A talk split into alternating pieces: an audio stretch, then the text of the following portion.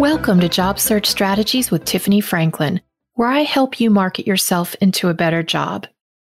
Today we are here with Leslie Cuban. I am so excited. We were actually in the same class at Vanderbilt, but we did not meet until virtually about a month ago prior to Vanderbilt's networking night. So it's really cool when you can meet somebody from your own class, even if it's years later. Leslie is the franchise owner of Mailboxes, etc., which is now UPS, and FranNet for over two decades. So she knows what it's like to own a franchise. She is a nationally recognized franchise advisor, Midwestern born and Southern grown, and her causes closest to her heart are literacy action and the Humane Society. And I really wanted now to go ahead and turn it over to Leslie. So please tell me more about yourself and what your career journey has been.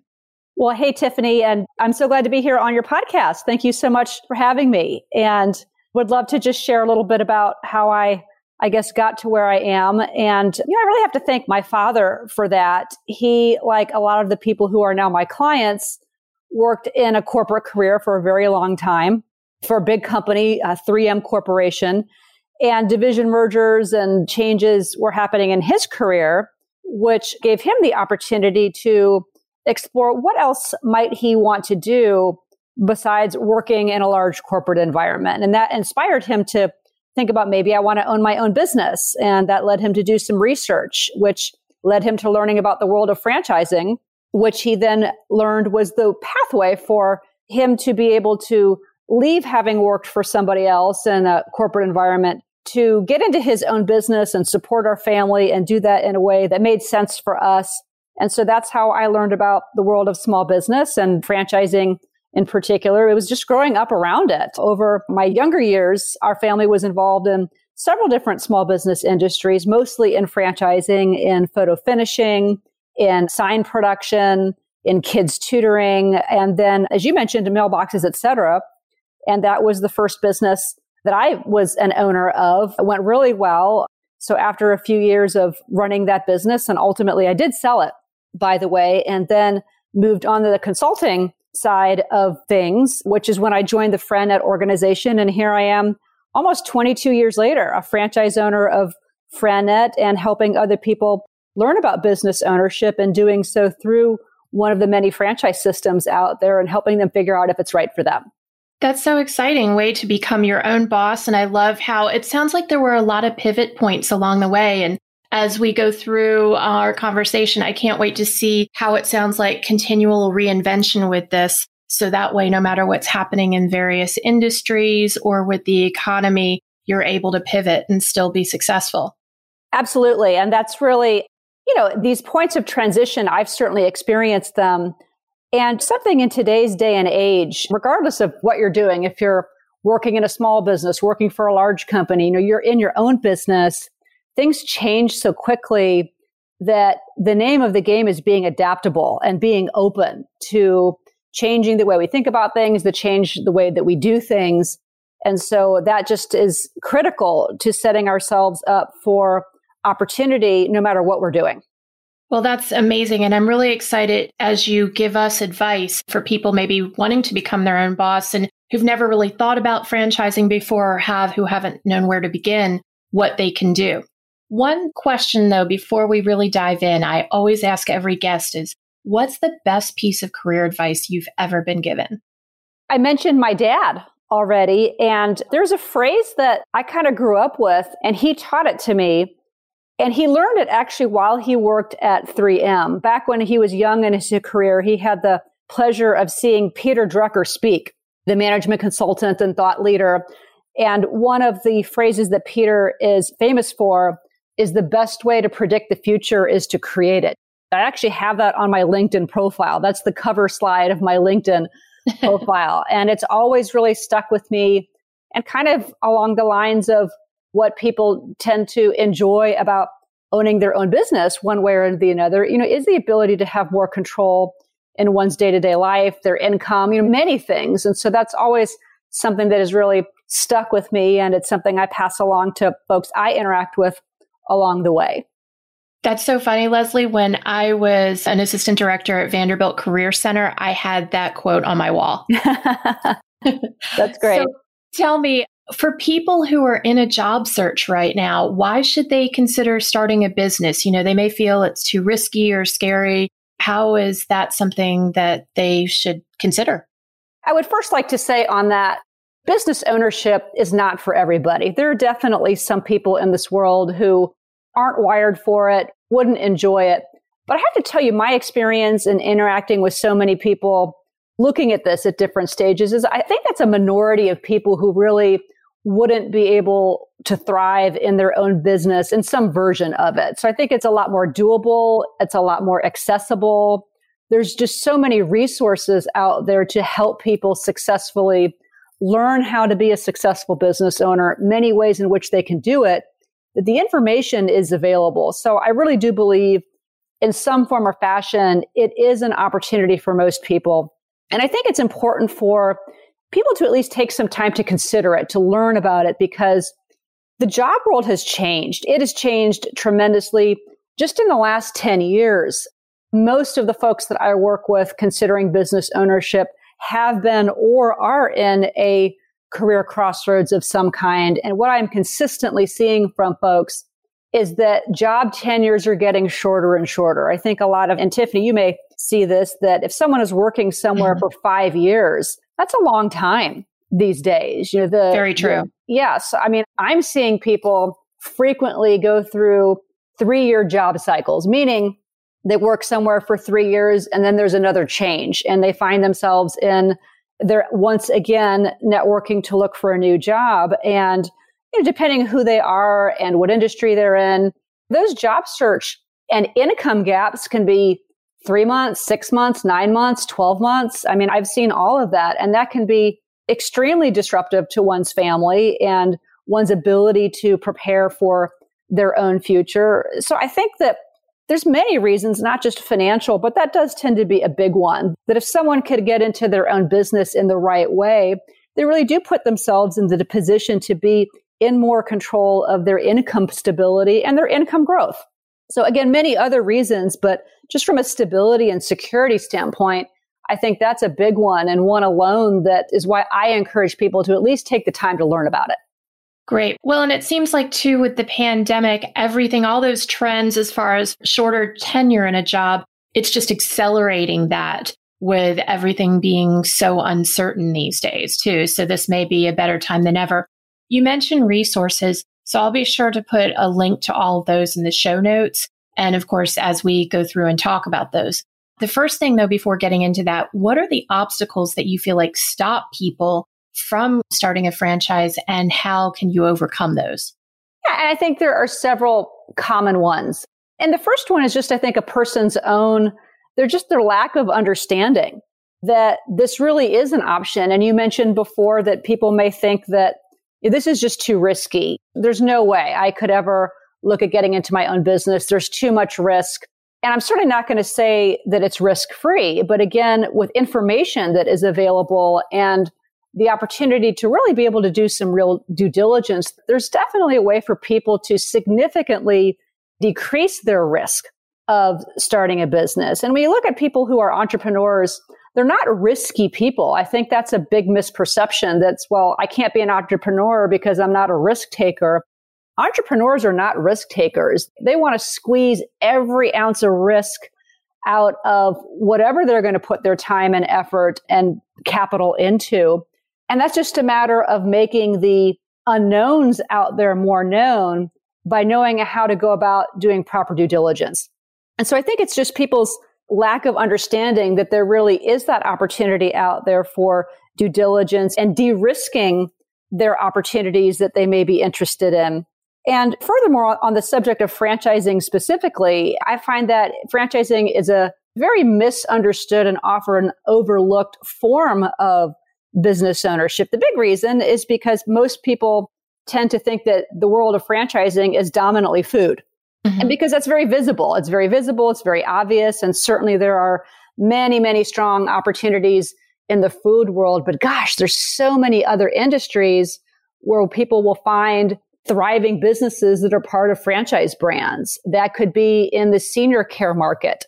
It could be in education or children's related activities. There's all kinds of home service and home improvement franchises out there. And my goodness, are they booming even during COVID? That's been interesting that there are, yes, of course, certain industries, dine in restaurants, hair care that have definitely been impacted by COVID. But on the other side of the spectrum, people who are in home services and a home improvement, they may be having a banner year. Many of our clients in those industries are because people aren't going on vacations and they're taking that disposable income and putting it into their home. I know that was a little bit of a sidebar from your question, but I do get that a lot about the impact of COVID. But just thinking that there aren't as many options as there are in the world of franchising does tend to be a big obstacle that stops people from even looking. Yeah, that makes sense. I think one of the things that may scare people a lot would be that you have to be rich to become a franchise owner. So, what are the cost and funding strategies for new business owners who have never done anything like this before? Yeah, and that's another common perception obstacle that I hear from people. It's like, well, I could never afford to get into a Chick fil A or a McDonald's, so why would I ever look? Mm-hmm. And there are certain franchises that are a lot more capital intensive than others. But going back to the larger world of options that are really out there, many of these service businesses are very affordable to get into. And that's where we're actually seeing the biggest segments of growth and expansion is in a lot of these service industries. Some of them I mentioned a few minutes ago, where they can be very affordable, where the investment is relatively low. The ongoing overhead is relatively low. They can get up and running quite quickly.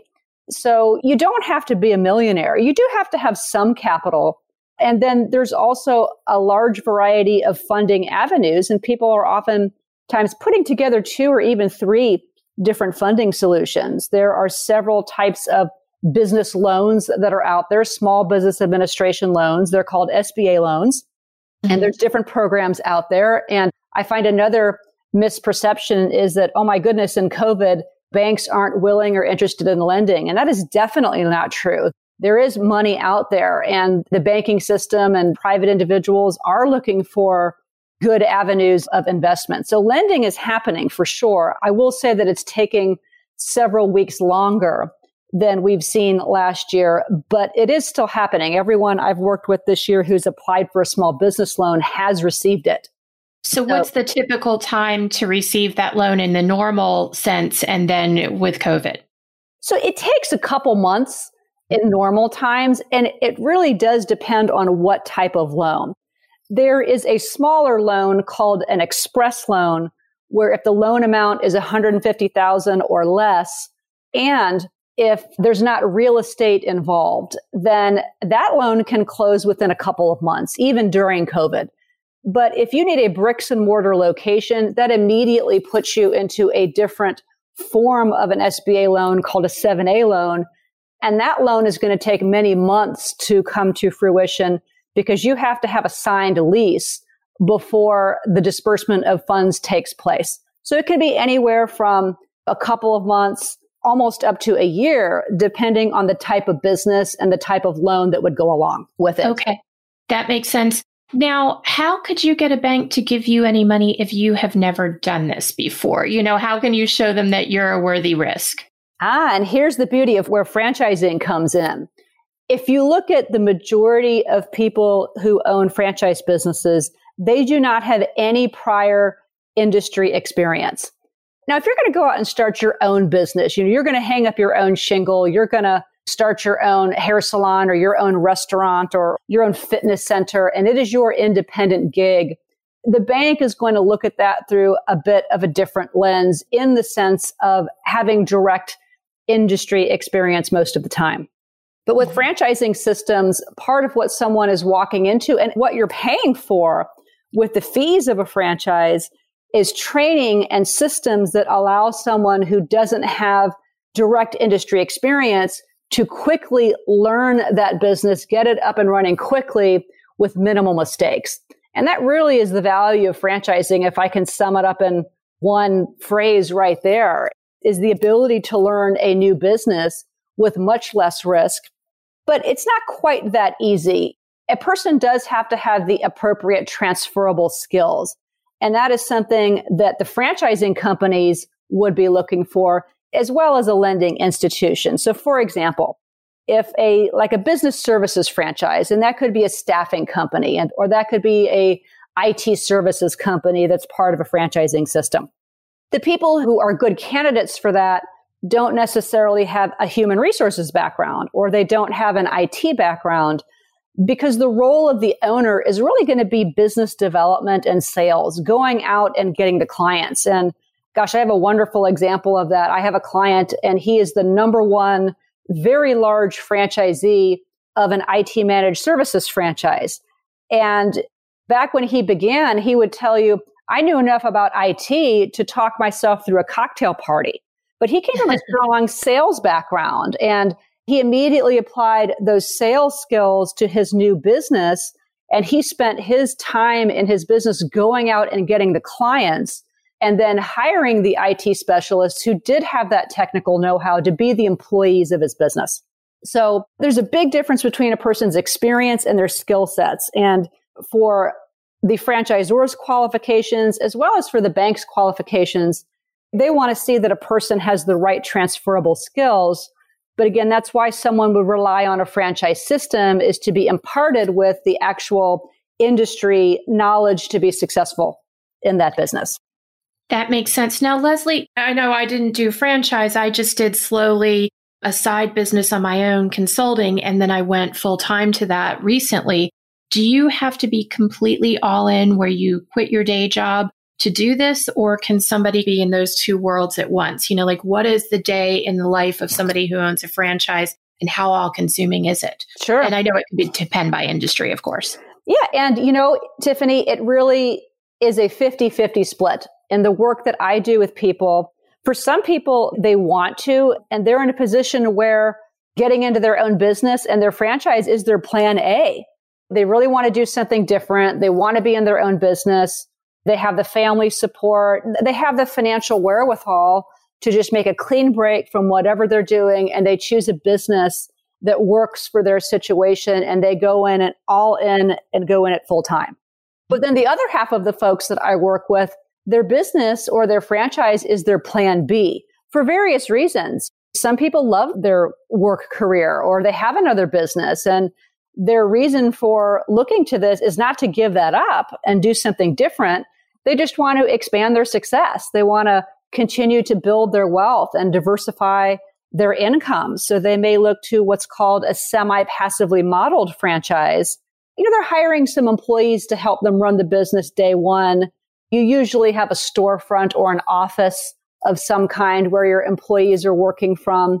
But in those cases, the owner needs to put forth 15, 20 hours a week, at least that first year. And once they have a good team in place and it's humming along, they may be able to step back their time commitment even a little bit further. So this is a really an eye opener for a lot of people that if you want to or need to maintain whatever you're doing presently for your income, that does not exclude you from successfully being able to be a good candidate for a franchise business it will just be a different type of franchise business. You know, some are definitely able to be started and grown semi passively. Others do need the owner to be involved in full time. And this is one of the first questions that I ask someone I'm beginning to work with as we're mapping out what they need the business to provide for them in order for it to be a good fit. Their interest or ability to step into it full time or not is definitely one of the first things we talk about. Okay, that makes a lot of sense. So, what types of franchises do you think are the best for the business ownership newbies to consider? Yeah, I'm really bullish about the service industry, and I always have been. It, it's definitely proving itself out even during COVID. But things like senior services, you know, the, the population is aging. That is an enduring demand. We are a service oriented economy. So things like home services or home improvement are businesses that can fairly easily be learned. We value education in this culture. So education services, kids enrichment services, things that cater to families are always great businesses with a not so unovercomable learning curve for a lot of people. So things that are service based versus retail or product based are ones that tend to be a bit less risky meaning you don't have as much capital tied up in product or inventory. It's more service oriented. So the investment can be lower. The margins can be really good. They're learnable. So for the person who's interested in getting into their own business for the first time, we do tend to look at businesses that inherently have less risk in those ways. That's great. Now, what are some of the first steps, Leslie, for people who are considering exploring franchising further?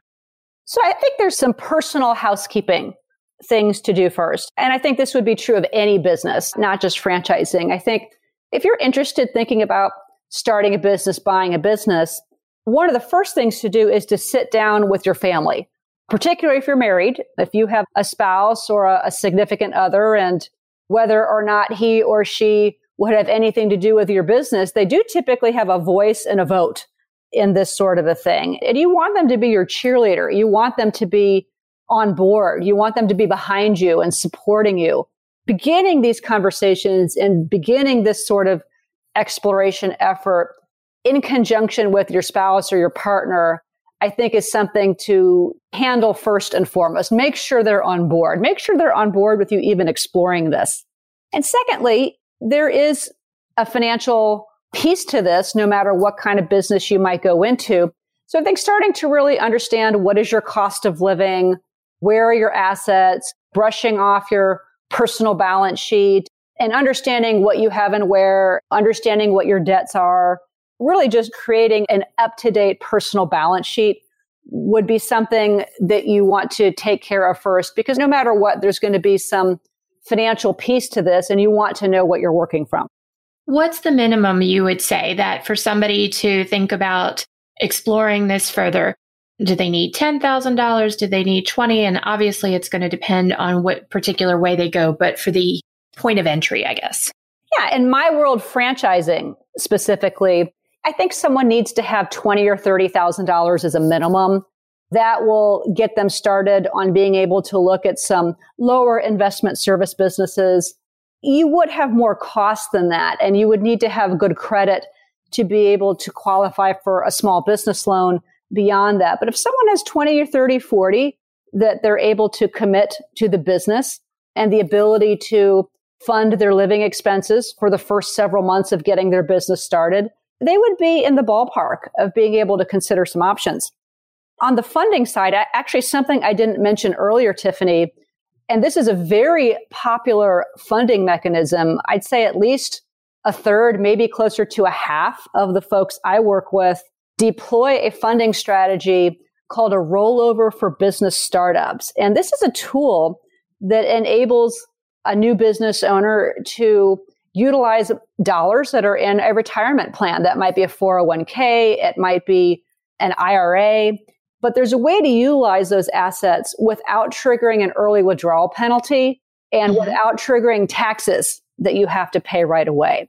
And I think another positive feature of that is that it's not a loan that has to be repaid. So it's a way that people can start their business with minimal or no debt. And that means they're only going to start making money faster if they don't have debt against their business.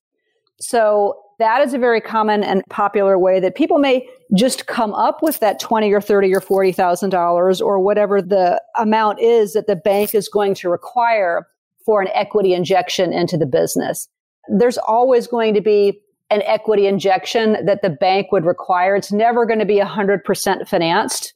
So typically mm-hmm. it depends on the kind of business, but a bank is going to look for 10 to 30% of the total cost of getting the business up and running.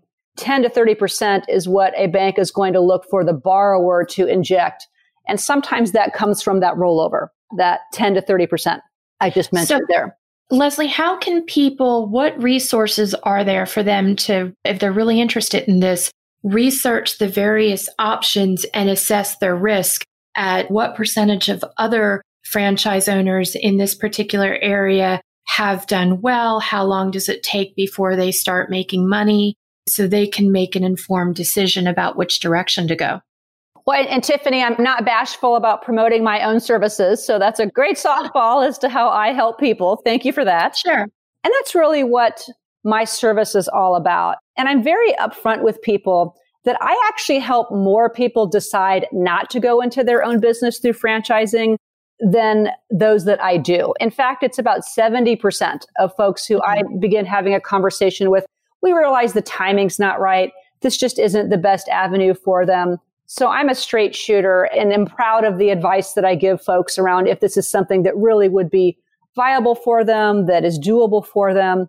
And for the 30% whom we realize, you know, this could really be a strong opportunity. I've got a process that begins with a, it's a scientific tool called a personal franchise assessment. And it's an online questionnaire. It takes a person about 30 to 40 minutes to complete. And this assessment tool, it's sort of like a Myers Briggs or maybe even a DISC assessment for mm-hmm. small business ownership. And it just gives us a lot of important insights about what type of business that person would be wired to likely be a high performing franchise owner within. So the data pool for the assessment is several thousand high performing franchise owners.